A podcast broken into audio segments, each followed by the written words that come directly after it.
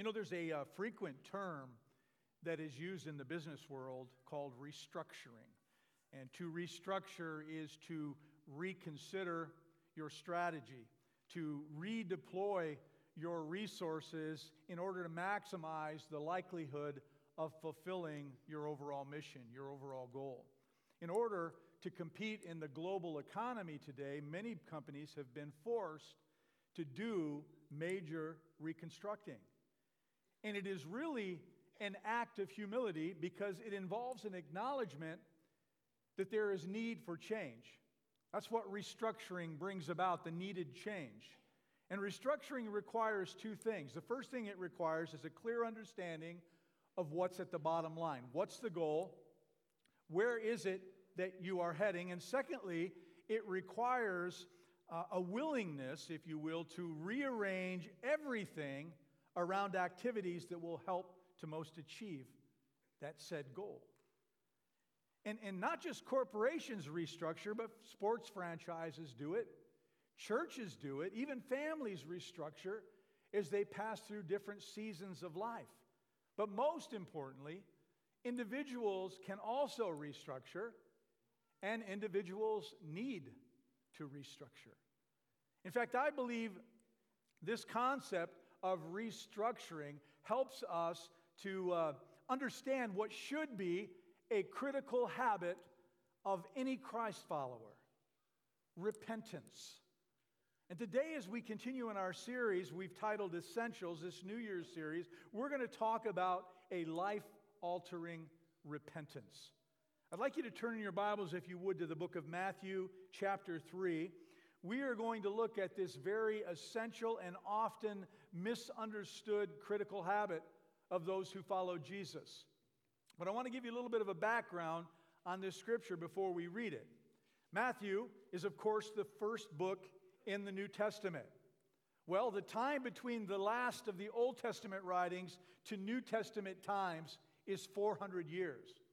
God has been silent for 400 years, and the people have been waiting for a prophet they have been waiting for a voice, they've been waiting for some indication that God has not forgotten them.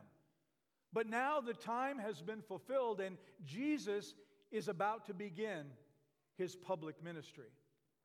But it is John the Baptist who is sent to prepare the way.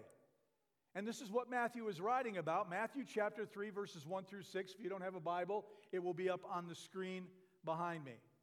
The scriptures say, In those days, John the Baptist came, preaching in the wilderness of Judea, and saying, Repent, for the kingdom of heaven has come near.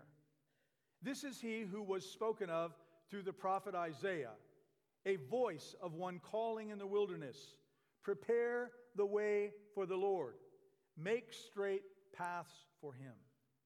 John's clothes were made of camel's hair, and he had a leather belt around his waist. His food was locusts and wild honey. People went out to him from Jerusalem and all Judea and the whole region of the Jordan. Confessing their sins, they were baptized by him in the Jordan River. I want to draw your attention back to verse 2, where John the Baptist says, Repent, for the kingdom of heaven has come near. This is the most pivotal announcement in all of human history because it is God's great clarion call for lost mankind. And it is the same announcement that is repeated regularly throughout the New Testament. In the very next chapter, after Jesus begins his public ministry, listen to how it is summarized in Matthew 4:17. For that time on, Jesus began to preach, "Repent, for the kingdom of heaven has come near." When Jesus sends out his 12 disciples to preach, it says in Luke 9, verse 2, and he sent them out to proclaim the kingdom of God. Even after Jesus resurrected, it appear, he appears to his followers, and in Acts 1 3, it says, He appeared to them over a period of 40 days and spoke about, anybody want to guess? The kingdom of God. In fact, the very last uh, verse in the book of Acts provides a final glimpse of the Apostle Paul in Rome. Acts 28 30 says, For two whole years, Paul stayed there in his own rented house and welcomed all who came to see him. He proclaimed the kingdom of God and taught about the Lord Jesus Christ with all, with all boldness and without hindrance. You and I need to reflect on the importance of what these words spoken through the New Testament actually mean. Repent, for the kingdom of heaven has come near. So, to help you with this this morning, I want you to think of the hidden desire of your heart, the thing that, that you most long for, the thing that, that gets you up out of bed in the morning. You see, if these words that I've read to you this morning are true, and I know them to be true, then they are the most important words that have been spoken in the history of this twisted and fallen world in which we live. If you are a believer, if you are a follower of Jesus Christ, and you don't experience a deep sense of joy when you hear these words, then there's something is, is wrong. Because this is the goal of all human beings. This is the bottom line. This is the mission, ladies and gentlemen. The kingdom of heaven has come near.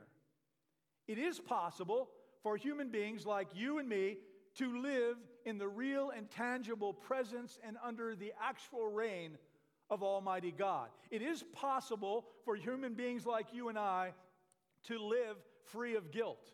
It is possible to see yourself as a creation of ultimate value. It is possible to receive adequate power to face this life head on. There is now an alternative to the me first, power hungry, weak, and oppressing kingdom of this world. This is the gospel message. Listen to how Mark summarizes and describes Jesus' message in Mark 1:14. Jesus comes to Galilee proclaiming the gospel the good news of God. You see, the good news is not just that the kingdom exists, the kingdom has existed throughout all of eternity. The good news as, is that the kingdom of God has come near.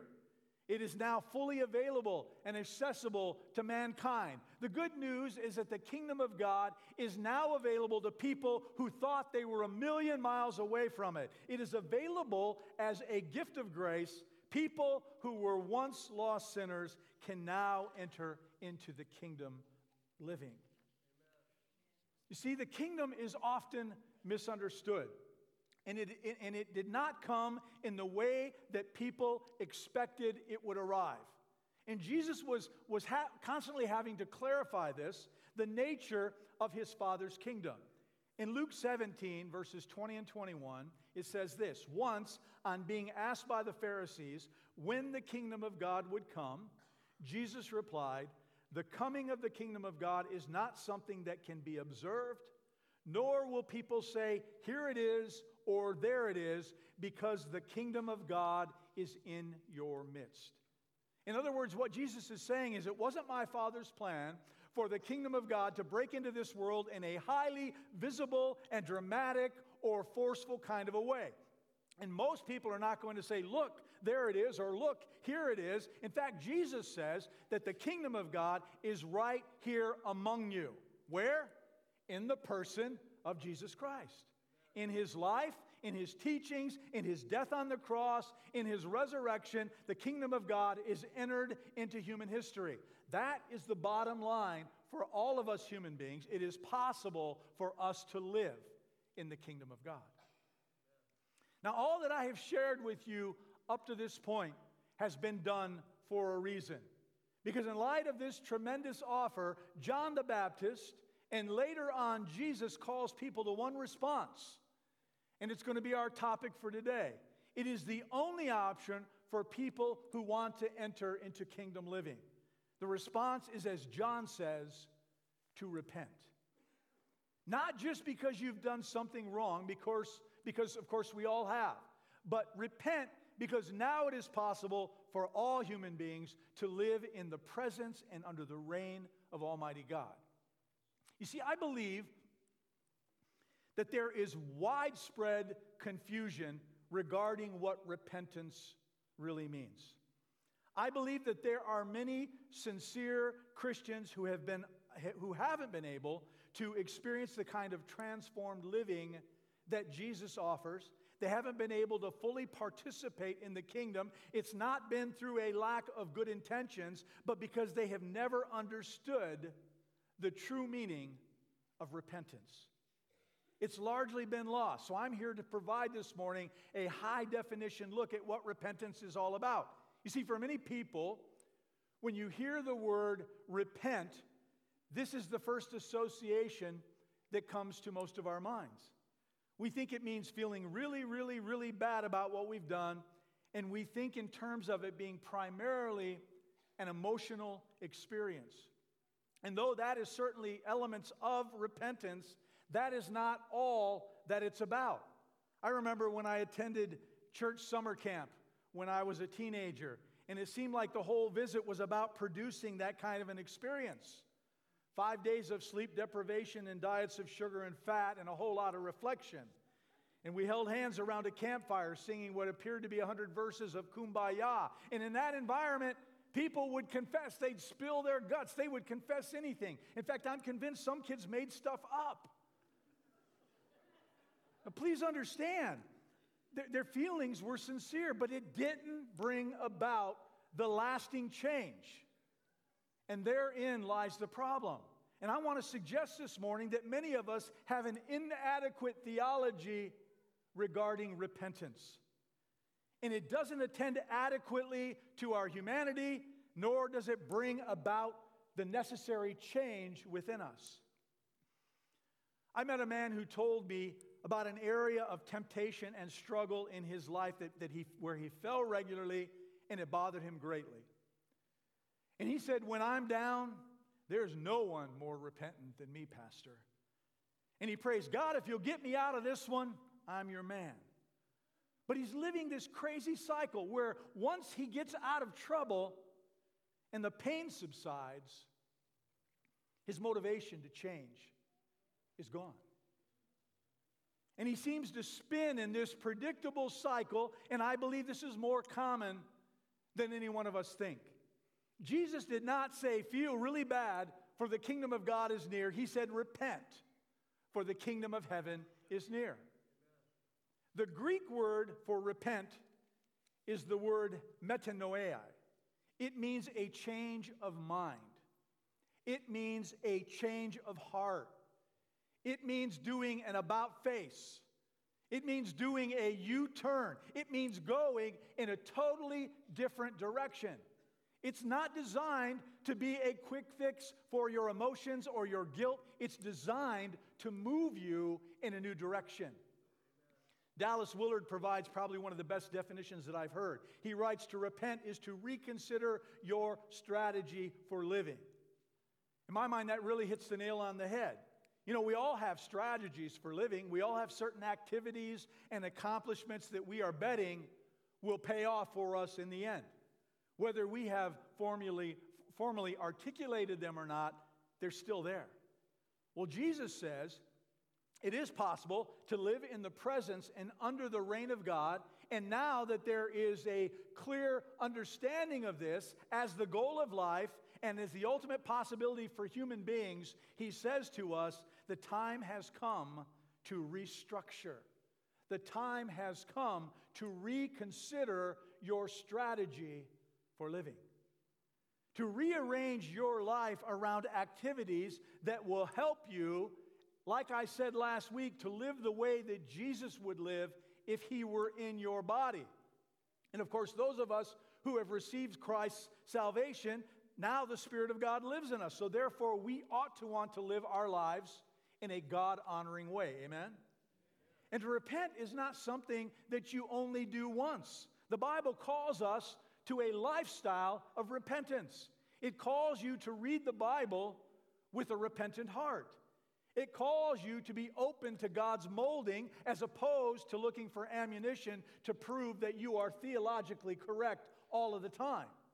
It calls you to deal with people with a repentant spirit instead of being immediately apt to harsh, harshly evaluate and judge them. It calls people to be open to correction and redirection by the Holy Spirit. In fact, I have found that those among us who are harsh and who cast critical judgments on other people and their actions are the ones who truly do not understand this concept of repentance. In Romans chapter 12, Paul tells us, Do not be conformed to this world. The idea here is that there is constant pressure that is being exerted upon us in this world. It's constant daily pressure regarding security and, and, and, power and control and pleasure and money and compromise. And it's constant. It's in what you hear, it's in what you read, it's in what people say. So Paul says instead of allowing these forces to shape you, he says, be transformed, be changed. Enter into a new kind of a life of the kingdom of God by the renewing of your mind through the Word of God and through the washing of the Spirit. This is exactly what John means when he talks about repent, for the kingdom of heaven is at hand. Let's go back to our opening scripture, because I want you to see how Matthew writes about the validity of John the Baptist in verse 3. He says, This is the one who was spoken of through the prophet Isaiah. In other words, he says, This is the guy. This is John. And then Matthew uses a quotation from the Old Testament to explain what it is that John is doing a voice of one calling in the wilderness prepare the way for the Lord, make straight paths for him. Matthew is using a, a travel metaphor here. Have you ever lived someplace where the roads are in a constant state of disrepair? yeah, I think we do in Red Bluff, don't we? I've never seen roads so busted up in my life. We must be the poorest county in all of the world. That's all I can say. Sorry, I had to get that off my chest. And if you're a politician in here today, do something about it. I give you a lot of my tax money. I'm sorry, I'll calm down now. It's very common in cold, cold climate states. I'm from Michigan, and with all the ice and the snow and the salt that they used to put on the roads, the, the roads are busted up. No matter how hard you try to reconstruct these roads, the deterioration continues to happen faster than the repair process does. There is more rut in Detroit than there is road, and in Red Bluff. Never, never viewed Red Bluff and Detroit in the same thing, honey, but they're there, aren't they? John the Baptist is saying that Jesus wants to travel on a road. But the road that Jesus wants to travel on is the road that goes to your heart.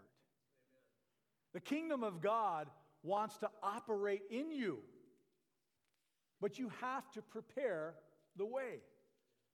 You've got to ask, what is clogging the road to my heart? Or maybe better yet, what are all these ruts for there, are there for? What's keeping me for, for uh, participating more fully in the kingdom of God? Very often, this business of, of repenting, of, of preparing a road, will involve choices that are not dramatic or even particularly emotional, but they are at the heart of what repentance is. It has to do with looking hard at all of the influences that are a part of your life and taking it a step further by eliminating all of those influences that completely distract you away from God's kingdom. It can be relationships that you're in that are destroying you. It could be what you read. If you have a constant diet of reading or television or movie watching of things that, that, that, that are drawing you away from God, that aren't moving you closer to God, it's about eliminating those influences that you know are harmful to your Christian walk. You think you're impervious to those things, and you're not. The enemy uses those things to undermine your relationship with God. This is a part of what preparing the way is all about. Now, Matthew goes on in verse 4 to say, John's clothes were made of camel hair, and he had a leather belt wrapped around his waist. Now, you may think that's an odd thing to put in that scripture, and when I first read it, I did too, but you got to understand, Matthew doesn't include these details to make some kind of a fashion statement. It is connected to the proclamation of the kingdom of God. Let me explain. In 2 Kings chapter 1, it talks about Elijah. Elijah was a prophet, but he was not just any prophet. The Old Testament says that, that Elijah was a prophet who would come again before the Messiah comes. In Malachi chapter 4, it tells us before the Messiah comes, God will send Elijah. The people are waiting for Elijah, or they're waiting for a prophet to play the role of Elijah.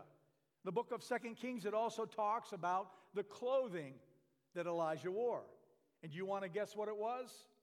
Clothing of hair and a leather belt around his waist.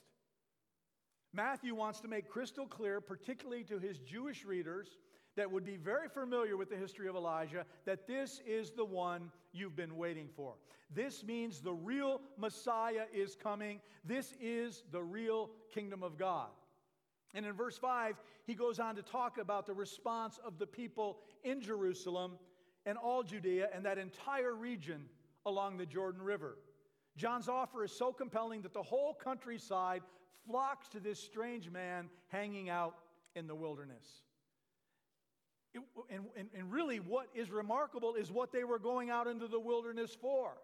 They were being baptized by John in the Jordan River, and they were confessing their sins. People were so compelled by this opportunity to enter into the kingdom of, he- of heaven that they were willing to confess their sins publicly. You see, repentant people are, take very seriously the existence of sin and its ability to destroy life. Repentant people have given up trying to convince other people that they're not sinners. Some of you here today who are interested in restructuring and repenting will need to begin a regular practice of confessing to God and even to yourself. You see, these people who were getting baptized were involved in a public act, and I'd like to suggest the importance of having brothers and sisters in Christ that you can share your struggles with. One of the problems with besetting habitual sin and struggles in your life is keeping it secret. You need at least a few people in your life with whom you have no secrets because, along with being open with them, will come accountability naturally to them. And I've got to say, I have never seen a group of people who do this better than Celebrate Recovery. Ron, Ron, pays me five bucks every time I give him a, a, a plug on Sunday morning, so no, I'm kidding. Ten, it's 10 today. That was a good one, Ron.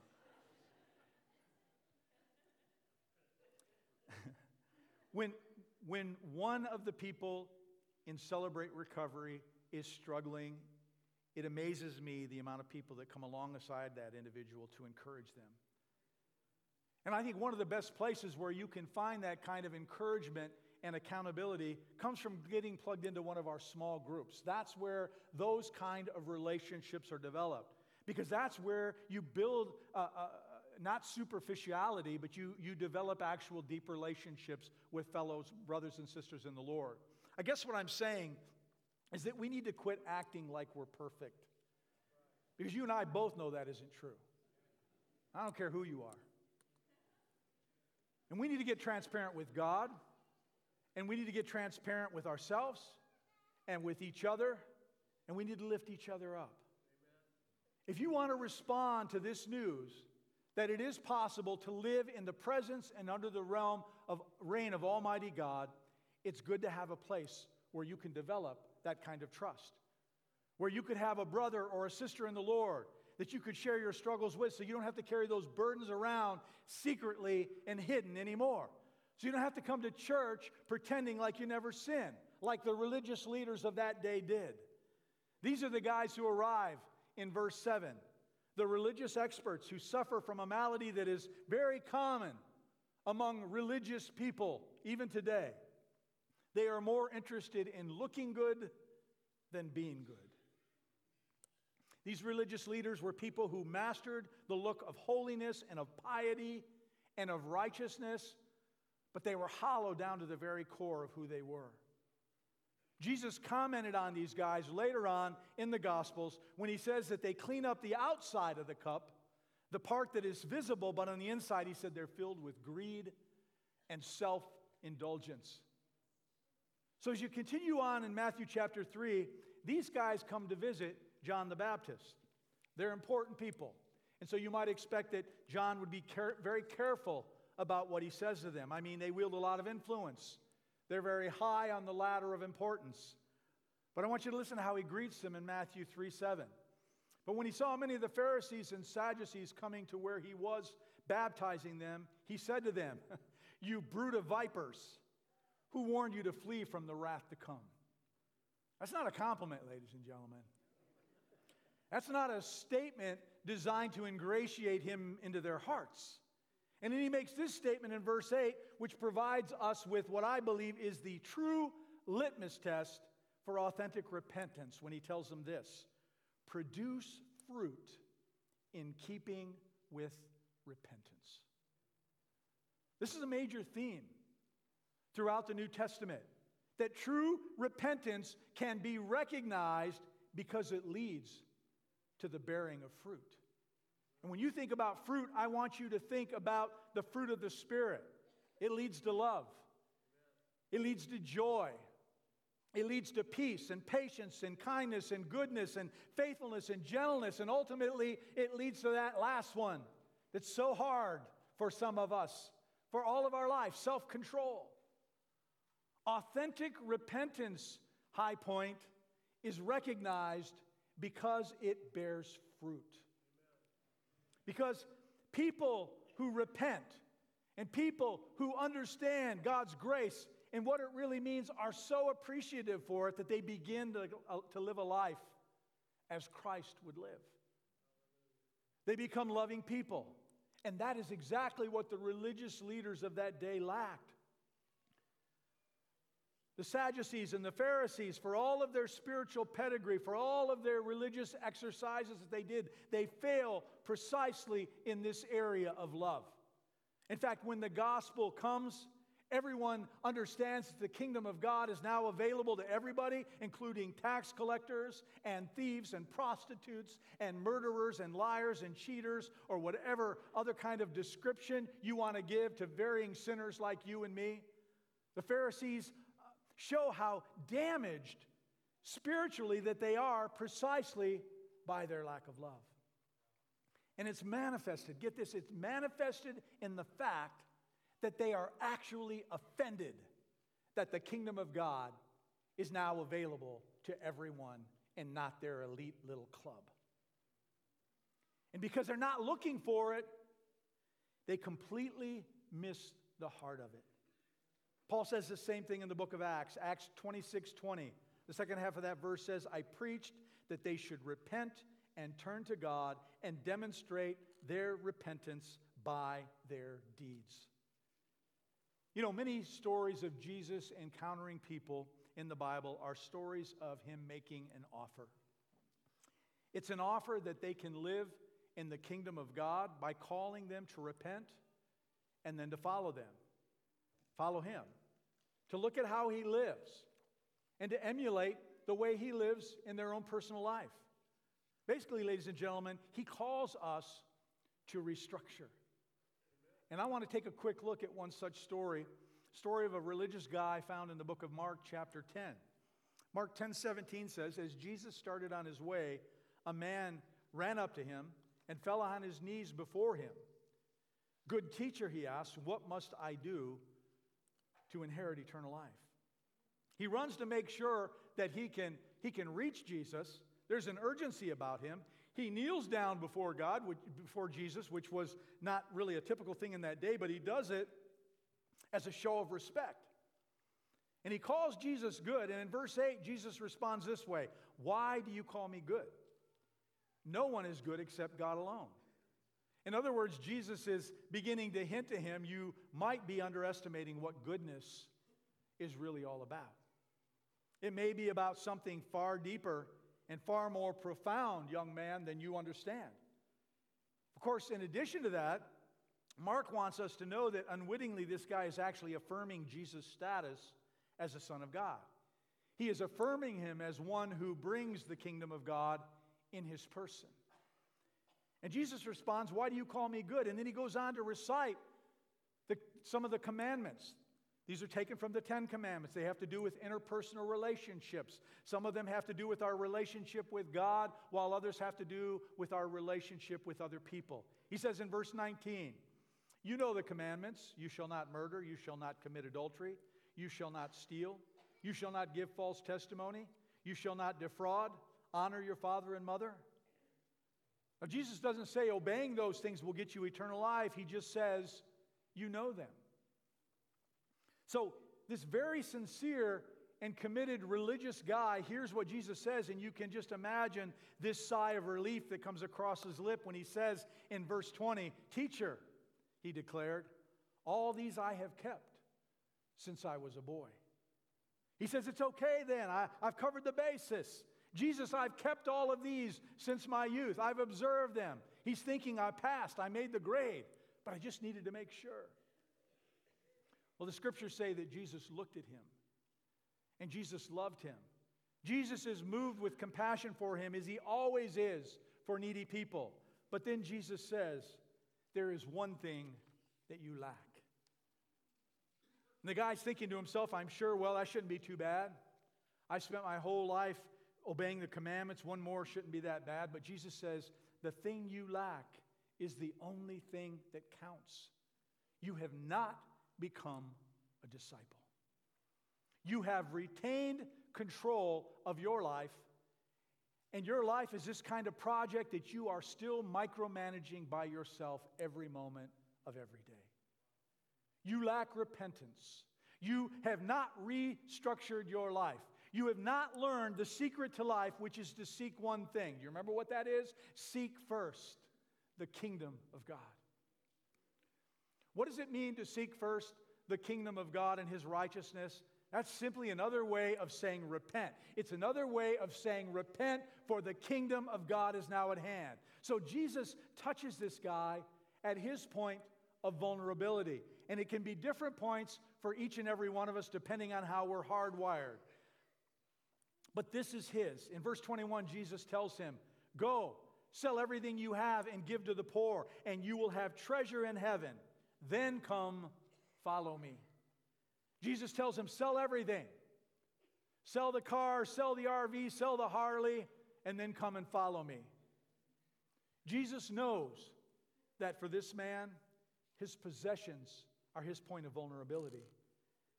It's, his, it's the area of his life where he gets tripped up the most. It's where his trust lies. So please understand what Jesus is talking about to this young man is the cost of discipleship.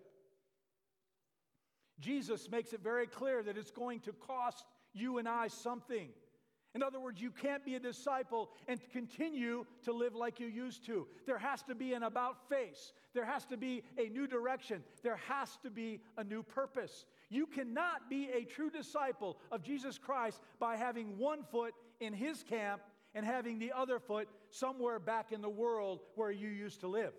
You cannot be conformed to this world. You must transform your mind, your thinking. You must transform your purpose for existence. It's interesting that this man walks up and he says, Teacher, what must I do to inherit eternal life? And it says in verse 23 Jesus looked around and said to his disciples, How hard it will be for those who have wealth to enter the kingdom of heaven. He says this because this wealthy man has come to trust his wealth in such a way that it is number one in his life when Jesus wants to be number one in our lives. Any follower. Please get this. The gospel is not just that you get to go to heaven when you die, that is certainly part of it. But the gospel is that it's now possible for human beings to enter into the kingdom of God, but it's going to cost. And if you're not paying any price for being a believer, you're not fully into the kingdom of God. Jesus says to this young guy, the stakes have now been raised considerably. Everything is on the table your house, your car, your family, your career, your hopes, your dreams. This is a high stakes game. And, and, and what is at stake here, he says, or he implies, is your very soul. So are you in or are you out? It's a decision you got to make. Jesus says it with great love. And Jesus does not pressure him. Because Jesus prizes our human freedom and he prizes our free will far too much. He is a gentleman in every aspect of everything he does. Well, this guy folds and he walks away. He was not prepared for stakes to be that high. He would have stayed if the pot had been a little bit smaller, just a few more commandments, and he would have followed them. But this call to restructure, this call to recenter his whole life and to abandon those lesser important things, this call to this one great task of entering into the kingdom of God, he just wasn't ready for that. In fact, Mark adds in his commentary, he went away very sad. The kingdom of God was at hand. But sadly, he folded.